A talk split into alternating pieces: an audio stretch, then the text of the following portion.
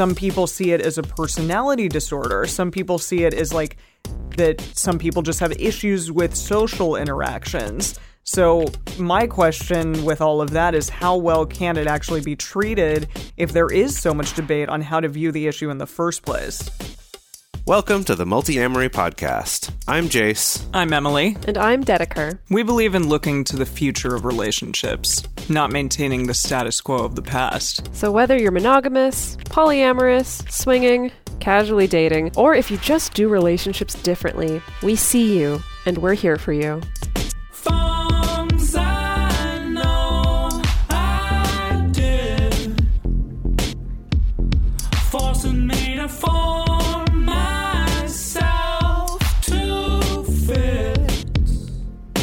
On this episode of the Multiamory Podcast, we're talking about codependency in relationships.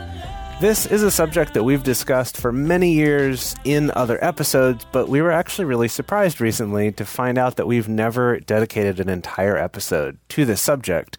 So, in this episode, we want to cover what does it mean to have a codependent relationship? Why is it thought of in such a negative way? And we're also going to explore in depth some very um, very valid criticisms of the whole model of codependency and some problems actually that come from that. So we're going to kind of divide this episode in half. Where in the first half we're going to talk about codependency and explore how understanding it can be helpful to you. And then in the second half, uh, we're going to talk about how basically how codependency as a concept could actually be a problem and might not be helpful. It might actually be causing some harm to think about it. So we'll kind of look at both so that you can get that information and make those decisions for yourself. Yeah, I was very surprised to find anything out there that wasn't just the normal like codependency uh, is something that you need to that you probably have or have had at some point in your relationships and it's something that you need to get rid of in your life and here are the ways to do it. Like that's fully what i expected this episode to be when i started researching it and it did kind of turn into something else entirely. But we'll go down as jay said that one path for a little while and then go on another path a little bit later in the episode but yeah, I I am a child of the '90s. I grew up with um with a mom who talked a lot about codependency oh, really? as I was growing up. Oh yeah, oh yeah, oh, I didn't definitely. realize so that was like a common like household conversation for you. Very much, yeah. I Oh. think just simply because so my mom, you know, had some relationships as I was growing up, but eventually sort of just stopped having relationships with people with men. Um, because she felt that she was codependent and really like couldn't couldn't break free from her codependent nature and really have like a relationship where she didn't as she would say like lose herself within the relationship trying to do things that uh, the men would want her to do and just be the kind of person uh, that these men wanted her to be and et cetera, et cetera. And so she felt like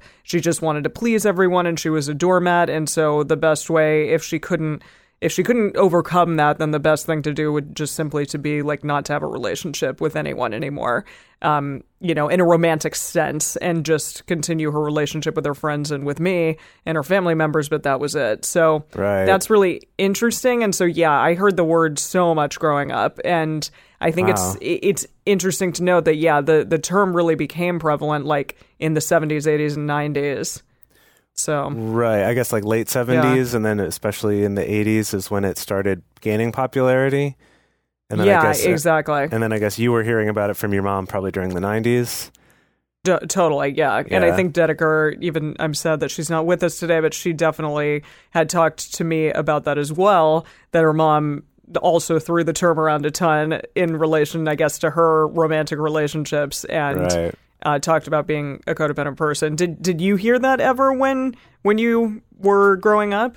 I mean, I do. It definitely was a term that got thrown around. I think for me, I didn't really hear it as much, maybe until maybe high school and college, and it more would have been from friends and things like that. Uh, you know, Interesting. growing up, Okay. you know, my mom had lots of the various sort of like pop psychology books, you know, like Men Are From Mars, Women Are From Venus, and Of course. Oh, classic. totally know. class. I feel like we should like do an episode on debunking that book at some point or something. It's, it's like Yeah. barely even worth acknowledging at this point anymore. But Yeah. but yeah, totally. Um, right. So like, she definitely read those sorts of things. And honestly, I would be super surprised if she didn't read some of these titles. But I think that it, at least didn't become as much of like a commonplace term in my household as it sounds like it did for you. Oh my gosh. Um, yeah. yeah. It, it still is one that's thrown around. And, and I had a long conversation with my mom after doing the research on this episode just about it and about like these, it- the things that people speak about now and how they want to uh, continue trying to make a term that's better than codependency because it has such like stigma attached to it. But I see. um, right. Yeah, exactly. So I, I looked up just in the dictionary what codependency is, and it's a noun, and it means excessive emotional or psychological reliance on a partner, typically one who requires support on account of an illness or addiction. Yeah, Interesting. that that's uh, it, it definitely sometimes what I hear in relation to this, although. I guess, yeah, my mother was with a partner who was an alcoholic for many years, and he lived with us, and eventually, you know, she kicked him out, which is great. I think in a lot of ways that that was the right thing for us to do, um, and for her to do. But I think that she also relayed the word to just herself in relationships that doesn't have anything to do with s- a pa- having a partner who is ill or addicted to something. Right. Eh, that so this is something that actually surprised me in the research. And I guess maybe shouldn't have, but that this idea of codependence started as specifically talking about partners of people with substance addiction. Yes. And that since then in has broadened and because when I think of codependence just in general, like if you toss out that term like what is it? I tend to think of the phrase like these two people are codependent with each other yeah, and interesting. I, I tend to think of it more as that thing that I think, uh, you know, romance in movies and stories tends to teach us is this idea of like you're not complete without this specific Mm-hmm. other person, and so like as soon as they're gone, even if they just leave for like a little trip or something, you're like really depressed and you like don't have an identity of your own. To me, that's what comes to mind, and it was interesting seeing that. Oh, actually, this got its origins in dealing with more of this cycle of uh, you know substance addiction and the people who are supporting them or you know enabling them Enabling or or- whatever. yeah. Yeah, exactly. Yeah. Yeah. So, um, can we talk about some of the Yeah. like So book the titles hits? that? Yeah, I wrote some of these down because some of them are pretty amazing, and I didn't realize that specifically it was so prevalent in Christian culture too. That like there were a lot of books written about it within the Christian community. I guess.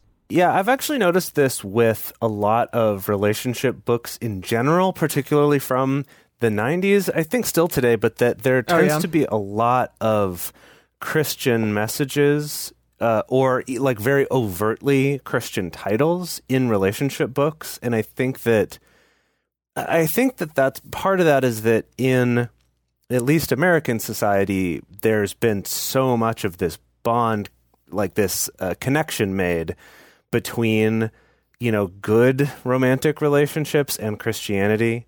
The whole idea of like Christian marriage being kind of the, the ideal. It's like the thing everyone should want, the thing that needs to be protected, stuff like that.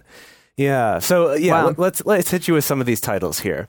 Um, so, Okay, so here's some examples of titles like uh, Beyond Codependency or Please Say You Don't Need Me, colon, Biblical Answers for Codependency. Can Christians Please don't say you need me. That's it. Yeah. love uh, Can Christians love too much? Question mark, breaking the cycle of codependency. And the number one sort of the Bible of codependency. See, look, I even worked a Christian metaphor into there. There you go. Well done. And this one is codependent no more, colon, how to stop controlling others and start caring for yourself. So That's interesting. Yeah. How to stop controlling others. Yeah. And yeah, that one I guess was referenced in a lot of the articles that I read as the being like the big one that people went back to over and over again, Right. um, and that was bought the most, I guess, during this time, and is seen as like the codependency Bible. Right. So yeah, that that is interesting. I wonder if like uh, the Christian community sees um, people starting to write books on specific topics for relationship help, like self help relationship type things, and they're like, okay, we need to do this now from the Christian perspective. So Well, perhaps see, that's f- why. I feel like a lot of it starts from the Christian perspective. Oh. Like if we think about God, God, Dr. Gary Chapman and the love Yeah. languages, right? Or if we talk about boundaries and that the authors of the boundaries books also very overtly Christian in those books. So I actually feel like it, it Mm-hmm. almost comes the other way more that it's like within within the Christian world, that's where people are writing these books or like trying to figure these things out. Some of the time, at least, or maybe the ones who do it from a Christian standpoint get more popular, so then become more widespread culturally, versus the ones who are researching it not from a Christian perspective. I don't know. I don't know. That's maybe another So- another episode. No, totally. Yeah, that's fascinating, and something that uh, it, it- generally I wouldn't have been privy to just simply because I didn't grow up in a Christian household at all. See, so I I would go the opposite direction and being like, okay, something starts and then becomes Christian rather than it Right. starting in the Christian community and then branching out to more secular communities. So Yeah. fascinating.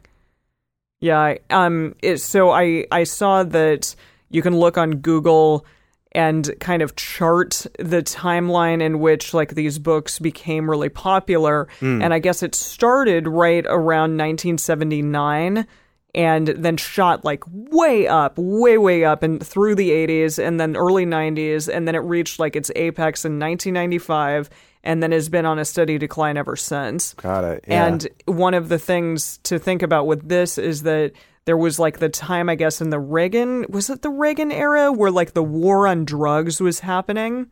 And I think Ah. that this kind of, if you look at it from the perspective of that it's i- i- codependency was like first came onto the scene talking about illness or addiction and how to treat, you know, a partner who is staying with another partner who has those things, then Right. I guess that would make sense why in 1979, like around the Reagan administration and stuff like that, it was making this like huge increase in people being interested in it in that way. Interesting. Okay, sure. Yeah, I, ne- I wouldn't Yeah. even put together that sort of political aspect to it. I guess. Well, it's like, yeah, the drug part of this is something that I guess people are trying to combat in certain ways, and that like drugs become this big thing that's uber prevalent in our society and that everyone's freaking out about. And so we've got to like start writing these books and stuff now. I don't know. That that was in some of the research that I read, and Yeah, I found it kind of interesting. Yeah, so we eh, we alluded to this before, but there are two different camps of people out there surrounding this issue. So one camp believes that codependency is this very real, very treatable issue that a ton of people suffer from. And then there's this other camp who thinks that it's essentially just a cultural phenomenon that has been way overdiagnosed. So some people believe that it's something that happens in the in relationships that doesn't need to change like it's a nurturing quality or it's like something that people just simply do and it's it's not something that needs to like change at all within within a relationship. So that was very interesting to me. And that again yeah it's like pathologizing this idea that people are being being sweet and kind and nurturing and and saying that that's like a bad thing and stigmatizing it i guess is the better way to put that. Yeah. So we'll explore Yeah, that more so- later. So let's start with Yeah. Let's really talk about codependency and kind of how this can be how this can be useful to understand how this might be affecting Mm-hmm. us in our relationships and let's kind of go from there first. Yeah. Okay. So I found a article in Mental Health America that had like a nice just overarching sort of definition for what it is. And so it says codependency is a learned behavior that can be passed down from one generation to another. It is an emotional and behavioral condition that affects an individual's ability to have healthy, mutually satisfying relationships. Hmm. So interesting. Interesting. Yeah. And now that as as you said is more what I thought of when I thought of codependency, not that it was also this thing that had to do with, you know, substance abuse and stuff like that, but rather that it affects an individual's ability to have a healthy, mutually satisfying relationship. Right. Yeah, it's interesting. So so then in that same article, they go on to talk about the ways that you can identify if you're codependent. And there's a bunch of Yeah. traits and there's also, you know, online there's questionnaires and there's all sorts of ways that you can self-diagnose yourself. Uh, but we're just going to run through uh, I guess a number of the things on this list here of uh, traits that you might be like, oh, I might be codependent if I feel these things. So I'm just going to go down a few of these. Um, an exaggerated sense of responsibility for the actions of others, a tendency to confuse love and pity with the tendency to love people that they can pity and rescue. This one I thought was That's interesting. Interesting. Yeah. I think another term I've heard related to this uh, is calling someone a rescuer. That I, yeah. I think that that, I've heard that before. that term probably grows out of similar similar ideas and similar research of like trying to find someone that you think you can fix rather than finding someone who meets you as an equal or you know things like that. I feel yeah, I just feel like these these things that they're saying and, and we'll continue on the list of characteristics, but so often it's it's not something that anybody necessarily knows that they're doing. And I think that's hmm. part of this whole thing. It's just it's very like intrinsic, it's very within them and it's hard to kind of step back from that and say like wait a minute, why is does everybody that I want to be in a relationship with like they need fixing in some way for lack of a better word like i need to help them or i need to like pull them up by their bootstraps or something along those lines so that's interesting that Yeah. that, that lists it as one of them uh, the di- like a tendency to confuse love and pity fascinating Yeah. Uh, let's see. Uh, a tendency to do more than their share all the time. It's interesting Mm-hmm. how you define what your share is, but yeah. Um, a tendency. yeah i know yeah a tendency to become hurt when people don't recognize their efforts. Sure, I've felt hurt if people didn't recognize my efforts. Uh, yeah an unhealthy dependence on relationships. Okay, hang on. I got to call them out here. I got marked down for this in papers Like, what in does high that mean? school that you can't Uh, you can't oh. use the term to define itself, right? It's like what is codependency? It's an unhealthy dependence on it's relationships. a healthy like, come on, dependence you on, relationships You can't do that. Uh, they go on to say, well mental health america bring that up with them okay I'll, I'll write them a strongly worded letter where I will Exactly. not do that. Uh, so they say the codependent will do anything to hold on to a relationship to avoid the feeling of abandonment. Okay, that fits more with Mm, what, what comes to mind for me of like the codependent, right? Of just like I need this just because, so I'm going to do anything to keep it, even if it's not good. That's that that Yeah. makes sense from what I would have guessed. Um, an extreme Okay. need for approval and recognition, a sense of guilt when asserting themselves. Oof, yeah, I feel like Hmm. I've definitely wrestled with that. I feel like most of us have. oh me Um, too absolutely Let's see, a compelling need to control others, which is interesting too. That it's like, are you being controlled or are you doing It's the kind of the controlling? flips- Yeah. Yeah, I think maybe that's the flip side of this. Hmm, okay. Is yeah. that like a codependent can be either the one being controlled or the one doing the controlling, perhaps? And okay, yeah, so this is going to, I think, go more into that side of things with the rest of these characteristics. So a lack of trust in self and or others, um, fear of being abandoned or alone. Yeah, that kind of was back up there. The uh, or to avoid the feeling of abandonment was in another one. Uh, difficulty identifying feelings. Fascinating. interesting? That's interesting. Like, I, I yeah, I never would have put that in the same boat as codependency, but that I definitely like. That's kind of an ongoing joke between Dedeker and myself, where Oh, where I'll- yeah? where I'll be like You don't know what you're feeling. no, where I'll be like I'm feeling something and I don't know what it is. like That's what I. yeah, like she's said that maybe I don't know what excited feels like, and so I think that uh, when I think I'm feeling anxious, maybe I'm actually just excited, or you know, variations on that, Well, or like I'm yeah, feeling. I don't know if I'm Steve feeling Easton says sad. Yeah, I know we've heard that one before. Uh, so anyway, Yeah, yeah, that idea of, of not being able to tell what I love how feeling you're like. Yeah, you're like, oh crap, I'm, I'm I can see myself in some of these. I mean, that's the thing. Like, who can, who can't see themselves in many of these? right. Honestly, yeah. Yeah. Um, so let me just finish up here. Okay, rigidity and difficulty adjusting to change. Okay. Yeah. That's often me. Yeah. Uh, problems with intimacy or boundaries. Hmm. Chronic anger, lying slash dishonesty, poor communications, and then difficulty making decisions. Geez, again, I wouldn't have thought that of that as related to codependency, but yeah. Yeah. Wow. Okay. I think, yeah, from what it had said, essentially that if you find that you do these things, you are more likely to be a potentially codependent person. And so they're just like characteristics of somebody who might potentially be more codependent than another person who doesn't have difficulty making decisions or something, I guess. Yeah, and I think that's that is something that we should keep in mind here cuz again, if you're like there's ways, you know, different tests and things like that that therapists or psychologists can use to help diagnose things because with almost anything that you could be diagnosed with, if you look at the list of potential symptoms, you probably have some of them to some degree. Right?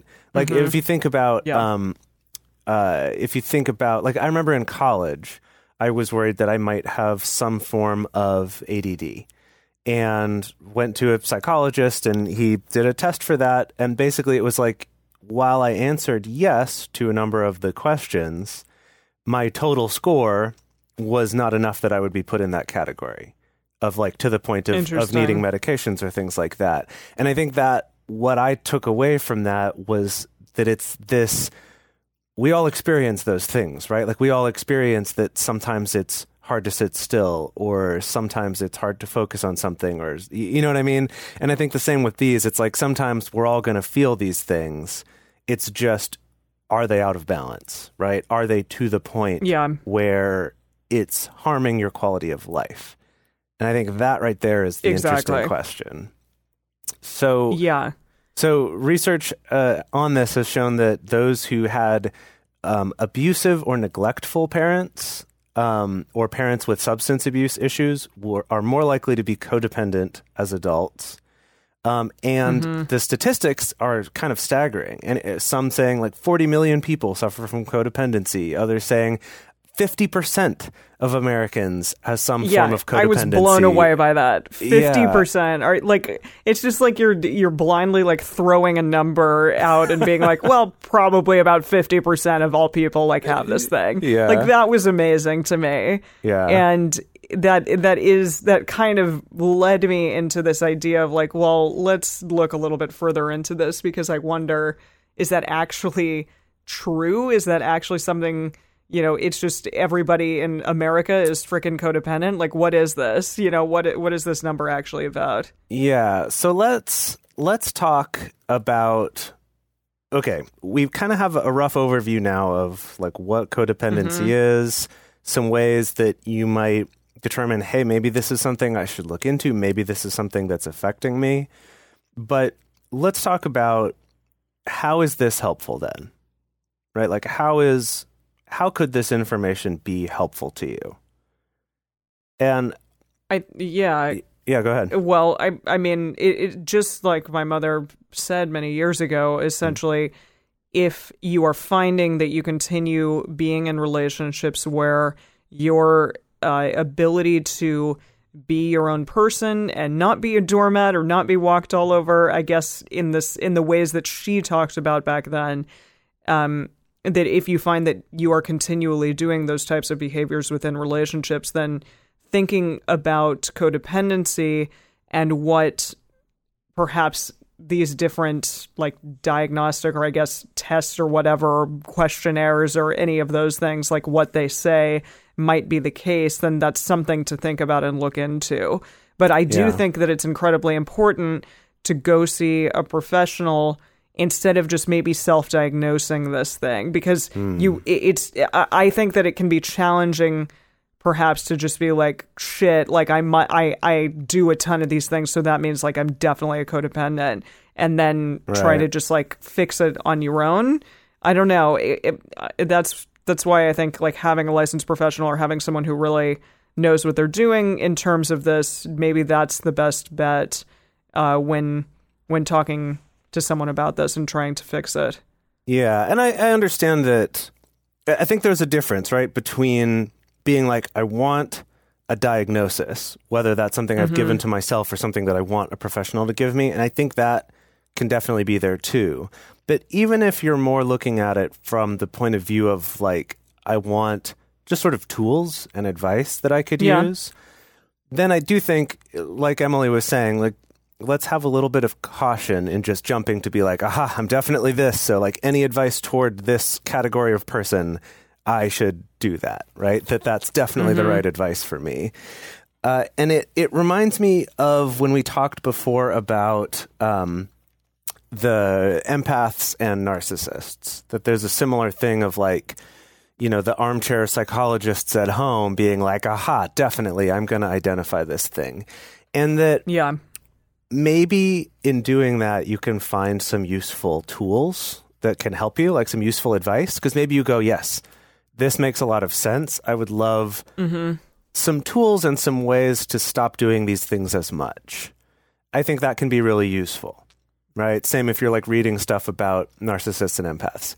But sure if you're reading it from this point of view of like, ah, well, I'm just in this category, so therefore I can't ever have these things, or I can't ever do these things, or they're in this category, so they are by definition this way, and they'll always be that mm-hmm. way. That Yeah. I think that's where it can become problematic. Yeah, that makes sense. Absolutely. And yeah, it it is the challenging armchair psychologist thing of being like, well, I'm I I know because Pinterest or the internet or whatever told me that this thing is the truth and Right. the case. It is fascinating because I I have on Pinterest like relationships as one of my um, Tags, things that just tends to come up, and codependency on there comes up a lot, and it is generally the you know you are a codependent. You might be a codependent if you have these symptoms, and then you know ways in which to like break yourself free from codependency and things like that. And most of them are just like asserting yourself if if you are in that role like trying to assert yourself trying to allow you know your voice to be heard in various ways um, when when your partner per- potentially isn't hearing it and things along those lines. And that's not to say that that's not great advice because it can be in certain situations.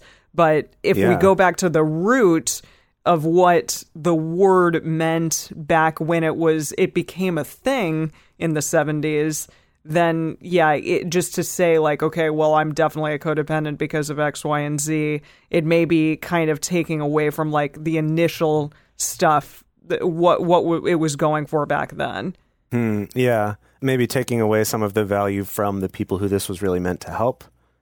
yeah perhaps maybe yeah Yeah.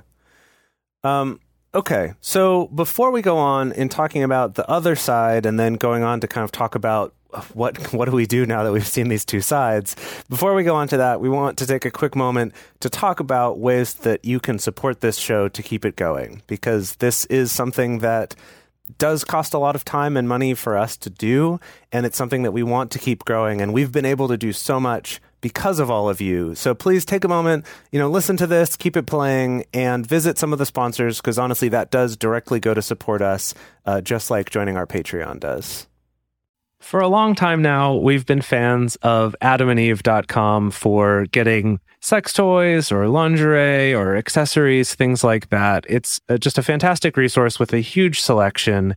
And now, not only do we have a fantastic offer, but we also have a promo code that will work on adammale.com and evestoys.com, which are their sites specifically for LGBTQ audiences. And our code is fantastic. It's 50% off of almost any item in the store and free discreet shipping when you use our code MULTI. Yes, we love adamandeve.com and have for years. They are our oldest and longest sponsor, and they just keep on giving great gifts to us and to our listeners. You can bring more pleasure and satisfaction into your bedroom by going to adamandeve.com, adammale.com, or evestoys.com and select any one item. It can be, you know, an adventurous new toy or anything you desire, something fun, something sexy, whatever sounds good. So just enter offer code MULTI at checkout and you'll get 50% off almost any item plus free shipping. That's multi, M U L T I, at adamandeve.com, adammale.com, or evestoys.com. This is an exclusive offer that is specific to this podcast, and it's better than any offer that is currently available on their site. So again, use code MULTI to get you not just the 50% discount, but also the 100% free shipping. Code M U L T I.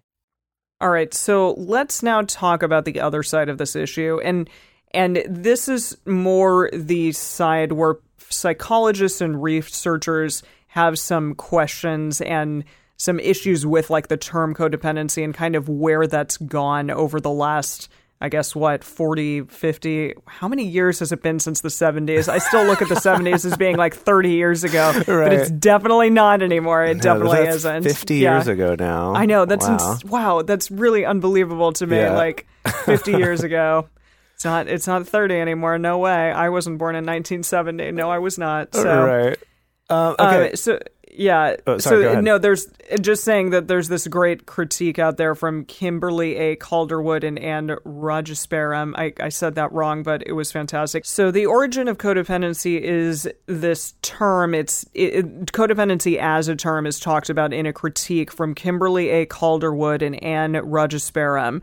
Um, and they say in this critique, codependency is a concept that initially emerged in the addictions field in the 1970s to address unhealthy family relations that occurred as a result of substance dependencies. So that is, again, as we said before, very specific to a mm. specific thing that was like the reason why this term and this idea of codependency was even like initiated, like started, I guess, in the past. Yeah. So that's something to think about so, in regards to like what we're about to to go over. Right. So one of their major critiques of it is just a lack of agreement on a definition of codependency among those in the medical field. Mm-hmm. Essentially arguing that there's so many definitions and characteristics like the ones that we talked about before that basically anyone could be diagnosed as codependent. And to them that's a major yeah. problem. Yeah, absolutely. And so there's also only one psychometric index of codependency out there. Psychometric, I believe, it just means that like you can you actually like have a tool for measuring if somebody is this thing or not. Right. And it's there's like I was talking about with yeah. Uh, with ADD, like that there's various psychometric psychometric indexes. Yeah, yeah, exactly. So for codependency, like as big as that is, and as many people as those, you know, fifty percent of all people or whatever, like some people think that that's how many people out there actually have this. There's actually only one psychometric index, and it's called the oh gosh Holyoke? Holyoke, that's it. Yep, that's it. No, you're right. The Holyoke Codependency Index. But even the authors of this index have stated that there are several limitations with the tool. So it's interesting that there really haven't been other tools developed. Because I feel like often in psychology, you know, you'll get multiple different tools that you can then compare to each other and you know use those to sort of reinforce or get a second opinion essentially uh, yeah, and that there's I think not that really that awesome. for this. Yeah. No, there's not. Yeah, and because of that, there's just like a lot of back and forth regarding to how to even look at and diagnose codependency, and people see it even as different things. So some people see it in terms of like a disease framework that it actually is a disease that is diagnosable and treatable. Some people see it as a personality disorder. Some people see it as like that some people just have issues with social interactions. So, my question with all of that is how well can it actually be treated if there is so much debate on how to view the issue in the first place? Mm-hmm. Yeah. So, let's talk about another issue, which is um, that feminists dislike the codependency label because they see it as sexist and pejorative against women. Yeah, this one This I is thought really was really interesting. interesting. Yeah. Yeah, definitely. It, it's because it's it's often given to women or mothers who are in relationships with men who suffer from substance abuse, and it often attributes responsibility and enablement to them. Yeah. So that's let's take a moment and and break that down and pause for a second here. Yeah, That while I think the creators of this concept of codependency were doing it from a place of we want to help people who feel trapped in these relationships or who, you know, are are yeah, I guess suffering because of their mm-hmm. partner's substance abuse and are unable to get out. And I think that that's a good intention. But Yeah. this is a fascinating point, though, that as this concept grew, it got to the point where we're now saying, okay, you, again, often women, uh, you know, wives or mothers or, or girlfriends, we're saying, well, actually, his problem's partly your fault because you're codependent. yeah, yeah, exactly. Yikes. When you put it that way, It, it, like we didn't realize that that's kind of what you're saying with this, and that's troubling. Yeah, absolutely.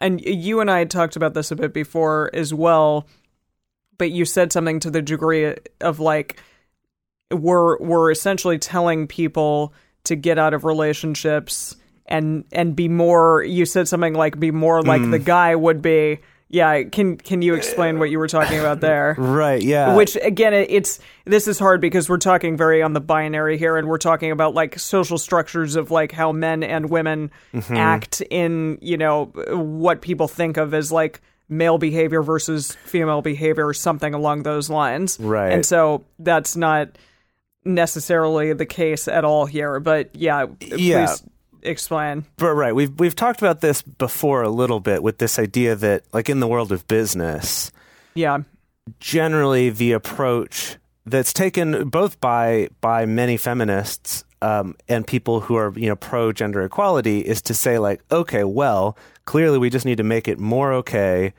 for women to act like men in the workplace, and that women should take on more of these traits, which you know means like playing yourself up, kind of bragging more, uh, being more confident, being more assertive, yada yada yada. That that's kind Yeah. of the conventional advice that's given in the world of business, and a critique of that that uh, you know Dedeker likes to talk about a lot. I wish she was here to talk about it more. yeah, Is that the irony is that in saying, okay, we're approaching this being critical of the current norms and the you know domination of men in the workplace and uh, or sort of like domination by men in the workplace i guess i mean hmm and and yet our solution is based on this assumption that the way men do things is the best way right or the, or exactly. and i don't Yeah. even mean to It- say the- the, way men do things just- but the way we think of as masculine ways of behaving Yeah, and that that's the thing to strive for in the workplace and also within this that like the best thing to do is to rid yourself of these feelings of wanting to nurture or wanting to be um, loving and caring and you know therefore a partner in these ways and that to me is a very interesting critique that like all of a mm-hmm. sudden that becomes a bad thing and you are enabling your partner's behavior in their co- in their substance abuse just simply because you're trying to be helpful Right. That like we've taken yet another thing that we tend to associate caregiving with women and not with mm-hmm. men. And we're finding a way to say that the caring and the caregiving is itself the problem or it is a problem. It's something we're going to pathologize and call it a disease or a disorder. Kind of again, what we're doing is we're saying like, we're kind of saying women be more like men. And then we're also saying Yeah. men definitely don't you be caring because that's this problem that that women have. And I know we're speaking very gender binary, like Emily pointed yeah out. we are but yeah and the the point of that is not the the whole point, I guess, is to say that that's not reality. But unfortunately, Yeah. That's so We baked still live in a into world our where- culture. Yeah. Exactly. Yeah. Yeah. Yeah. and so I I looked up and found this really great YouTube video by the name of The Myth of Codependency and it talks about this very thing amongst Hmm. others where yeah, the feminist critique of codependency just says that the label of codependency denies male accountability and continues this further oppression of women. That that's the feminist critique of it, that it Right. denies male accountability. So again, I mean, people, you know, women can also be substance abusers, obviously, and and they can be the ones who um, maybe put a, a man or a female partner or whomever in um, non-binary or whatever in these uh, different situations, and so that's not to say that it's only an issue for a man and a woman or for you know people within these types of situations, but it is something to think about, and I, I agree that one should look at this critically in terms of a feminist critique because there are issues here with how it's being presented. Yeah. So so let's go back and kind of explore a little more this idea of pathologizing caretaking.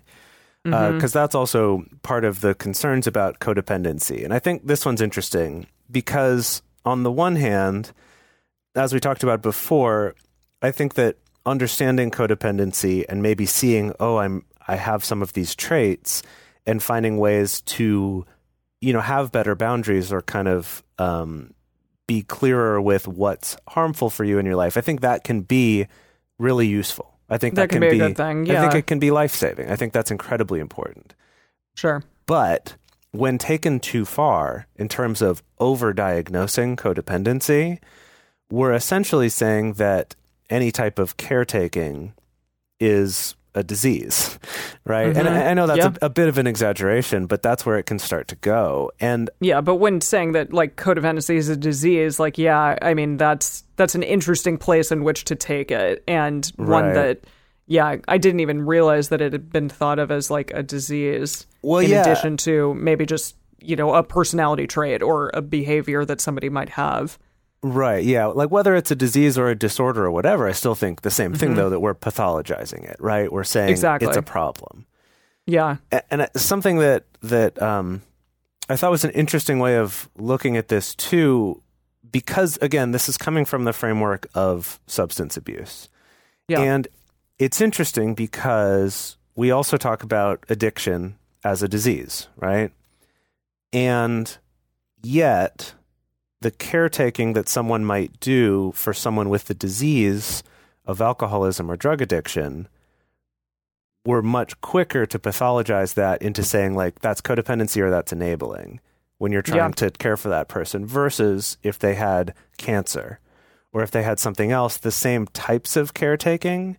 And so it becomes this weird thing of like, if we're gonna understand substance abuse and substance addiction as a disease, why then are we still not treating it like that in terms of the stigma that we put onto yeah. supporting We're saying like one disease then is like more is better than the other in terms of like well this disease is worthy of being treated in a way that's like loving and caring and giving versus this other disease like well that's a bad disease that you essentially brought on yourself and so we need to look at it as this thing that like Mm-hmm. you know your your partners around you or people around you need to let you hit rock bottom or whatever We're, we are going to get into that a little bit more slightly later but uh, yeah that that is something within all of this research that i found truly fascinating and and something to think about because yeah we say the word disease and to me disease means you know one thing and yet it's being turned into a more pathologized idea later on so or, when um, like a more when you talk about it. Yeah.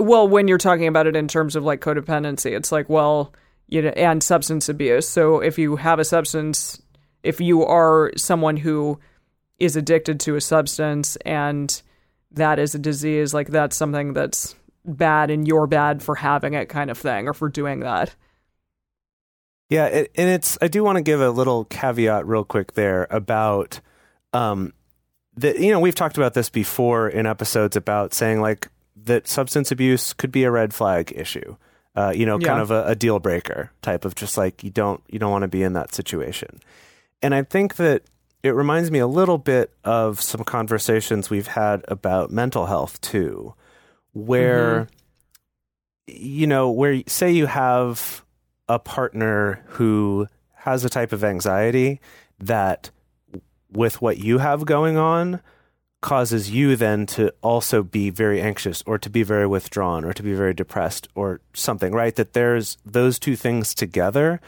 then causes you to not be supportive of them in a very good way. And it also causes a lot of harm to you. And yet, if we over glorify sort mm. of the the caregiving or like oh you've got to be self-sacrificing for your partner if we over glorify that we can end up encouraging those people to be stuck in that relationship sure even though it's causing both of them harm arguably interesting yeah but on the other hand if you're someone who is equipped and able to to offer support without it ruining your own life to a partner who has anxiety or who has depression or something like that. Yeah. It's that's that's kind of what we're talking about here that if you are able to do that, we shouldn't pathologize that and say that something's then wrong with you if you want to be supporting yeah. that partner. And I think most people would understand that if we're talking about depression or anxiety. But totally, you know, and when it comes to substance abuse or other things, sometimes we there's more stigma there, and so it's harder to accept that same thing of like maybe some people could be equipped to support and shouldn't be shamed for it. But then other people yeah. maybe should get out of that situation because it's going to cause them more harm and they're not ultimately going to be as supportive of that partner as they think they are. Yeah, I so basically what you're saying is that it is very dependent upon you and the other person and what you are able to deal with in the moment and in that point in your life yeah. due to a variety of circumstances. So again, to just like blanket blanket statement everything, if you're in this type of relationship, you need to get out of it, and that's it. There's more to the whole story than that, and I appreciate you saying that.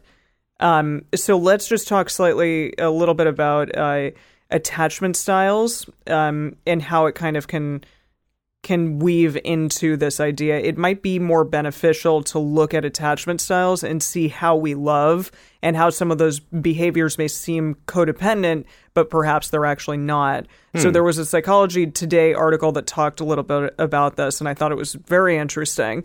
Um, in it, the, I'm just going to read a little bit from it. So it says some adults who did not feel safe or attached to their parents as children may have an ongoing struggle with insecurity in their relationships. They may feel unwanted, uncertain of their attachment, uncertain of their attachment to others, worried about possible rejection, or afraid they will lose someone they love. When they find themselves with a partner who is abandoning or inconsistent for whatever reason, they respond and behave in a fearful way. They may become hypervigilant, dwelling on the problems of the people they love, or angry, isolated, jealous, possessive, or obsessed with trying to change or help their partner or child. In the process, they begin to lose uh, their way and find themselves hurting and alone. Since the ni- late 1970s, this was called codependency. Okay. So this was really interesting to me because I think it's exactly the type of thing that we were taught as kids and the rationality behind like why my mother for example kept getting into shitty and emotionally abusive relationships. So essentially just saying like okay, she maybe just because of the way that she viewed her parents' relationship, she used that as a model for like her relationships later on and you know, she also that kind of fed into the way in which she existed in her romantic relationships later on in life. Um, so kind of saying like, that that maybe maybe that we're confusing codependency with attachment styles. Is that kind of what what we're saying here?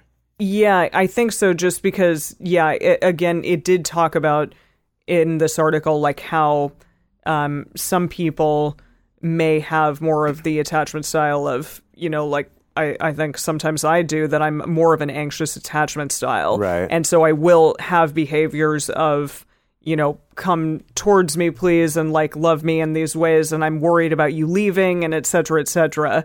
And that that can be conflated as like, well, you're being codependent or you are mm. codependent because of that style of loving that you do, essentially when they may be two separate things. Yeah, yeah, um, makes a lot so, of sense. Yeah, I'll just read, um, yeah, just a little bit more from this article. So the term became commonplace, meaning codependency, and evolved into a caricature of a passive victim compulsive caretaker, controller, or enabler, often blamed for causing the problem. This is interesting, yeah, because codependency is often misunderstood. Many professionals are seeking a new way to describe this pattern of loss of oneself and difficulty with regulating emotions, one that does not have stigma or cause shame.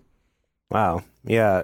That that is really interesting that they bring up the fact that the label codependent does have all this like stigma and shame associated with it. Yeah. Yeah, Yeah. absolutely. And and potentially like we had talked about before this sort of uh, lack of accountability being given to the other person and then blame being Mhm. put on to the person who is trying to help them. It, it is really interesting just all the yeah, it's a weird cyclical thing. Yeah. Yeah.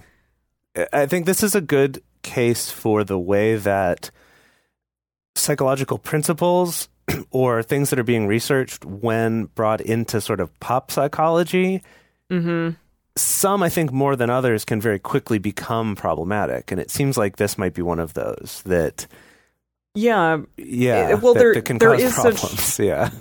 Totally. Just because there is, yeah, and not to say again that these things can't be helpful, but like there is this big pop psychology slash like self help sort of thing Mhm. that happens now.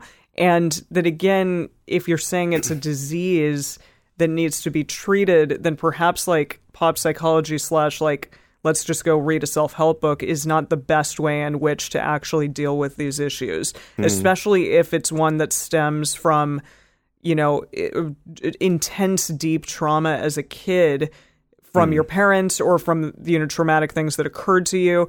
Those are not something that you can just like read a book and like it's gone forever sort of thing. Like it's something that really I think hmm. does need the that requires like the help of a medical professional to really get to the root of the issue rather than just let's go and like read a bunch of books and listen to a bunch of podcasts about like this issue kind of thing. Right. And yeah, I mean I appreciate all of you out there listening to this, but yeah, I I just found it very interesting that that yeah, I I see so many Pinterest things of well, do the do these five steps and you're not going to be codependent anymore and it's like yikes, I I think actually there's a lot more to it than that. Right. So, so the last critique that we wanted to cover here, uh, we've talked about this a little bit already, but essentially, that critics of the codependency model are also worried that a fear of codependency and maybe the mm-hmm. pathologizing of the behaviors that are associated with codependency are actually causing people to become too independent and diminishing their need for others when Yeah. when as humans we actually do need that and those things are important to our health but that and, and I've I've heard this before with other sorts of uh, critiques of our very western individualist societies too that Yes. you know that we're overvaluing something that's actually not healthy for us which is this extreme independence. Um, so I, I think that's interesting. And then uh, with issues of substance abuse like we talked about um, the answer is usually like okay just cut off that person entirely. Like the Gottmans say something effectively like that. It's like if Oh it's not- really? Yeah, not in so many words, but essentially this idea of like, well, substance abuse is nope, there's no way that you can like that's always should be a deal breaker. At least that's Wow. one that they sort of put into that category. And we talked about this a little bit. Um, gosh, I don't even remember what episode that was. Um, but it, it is interesting that there's just that kind of assumption of like we've just got to cut that person off entirely. So that's the other Yeah. critique here is that the the death rate to drug addiction, specifically opioids, uh, is going up still, right? Yeah, it's This war, skyrocketing this war right now. on drugs has been epically unsuccessful.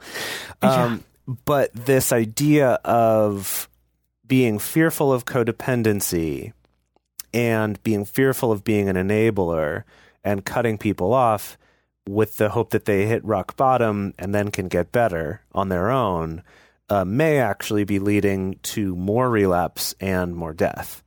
And that that is Yeah. interesting. And I don't like you know I'm not someone who works in that field, so I don't know the specifics of that. But it is it is a compelling argument. I think. Yeah, there was an article in Vice um, on Vice.com that just said why the codependency myth of drug addiction needs to die.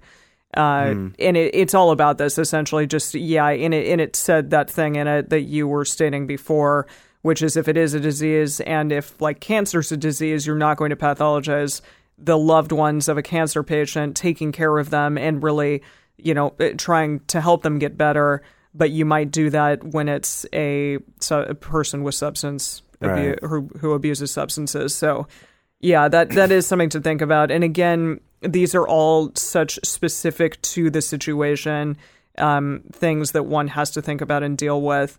Because yeah, I mean, gosh, if you're the mom of someone who is addicted to heroin, like how I don't know how you freaking let them just hit rock bottom like that. Very well mean that's it. So yeah, I I don't know, but yeah, I, I think there are caveats here. Absolutely, though, with all of this that we're talking about. Yeah, and, Um, that, and that's mostly to say that if you find that you are in an unsafe situation or a Mm-hmm. very clearly unhealthy situation because of trying to support someone uh, with with substance abuse problems or addiction, uh, I mean, take care of yourself. We're not saying Yes. like, oh no, you just got to tough Don't it out. leave. That's No, not what no, we're no, saying. but it yeah. really varies case by case. So it's it's more that we don't want to be essentially pathologizing and socially punishing the people who do choose to care for their family members or their partners or people in their lives who may really need that support.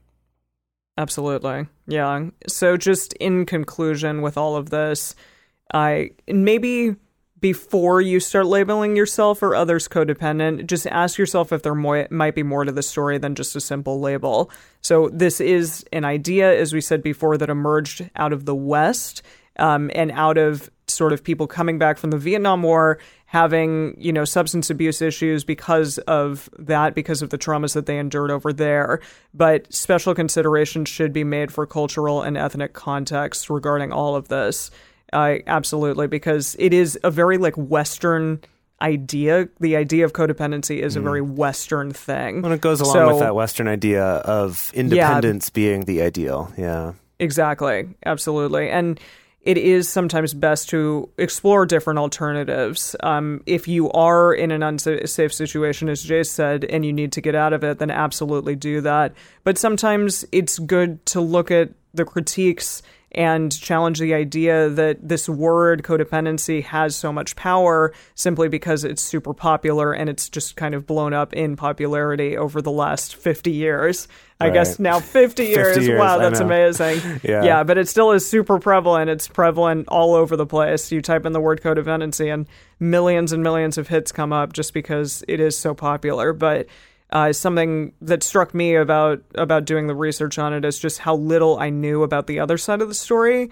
And so I hope, um, even though I know we kind of went all over the place today, but I hope that for some of you, uh, it's it's something to think about, and that you know just the the narrative that you've heard forever isn't necessarily the entire story when it comes to codependency. So Yeah. yeah, thank you all so much. Uh, we are going to do a bonus episode for our Patreon members um, about 12 step programs in codependency. Something that I looked into a little bit more. Yeah, and it's fascinating. Just again, codependency and 12 step programs super go hand in hand. And so we're going to talk about that a little bit more. Um, and I'm really, really interested to hear what everyone thinks about this. I would love to know you know, if you've been in a codependent relationship, if you think of yourself as codependent, if you think like that this word is bullshit, I, I'm really fascinating to hear all of that. So the best place to share your thoughts with other listeners is on this episode's discussion thread in our private Facebook group or Discord chat. You can get access to these groups and join our exclusive community by going to patreon.com slash multiamory. In addition, you can share with us publicly on Twitter, Facebook, or Instagram.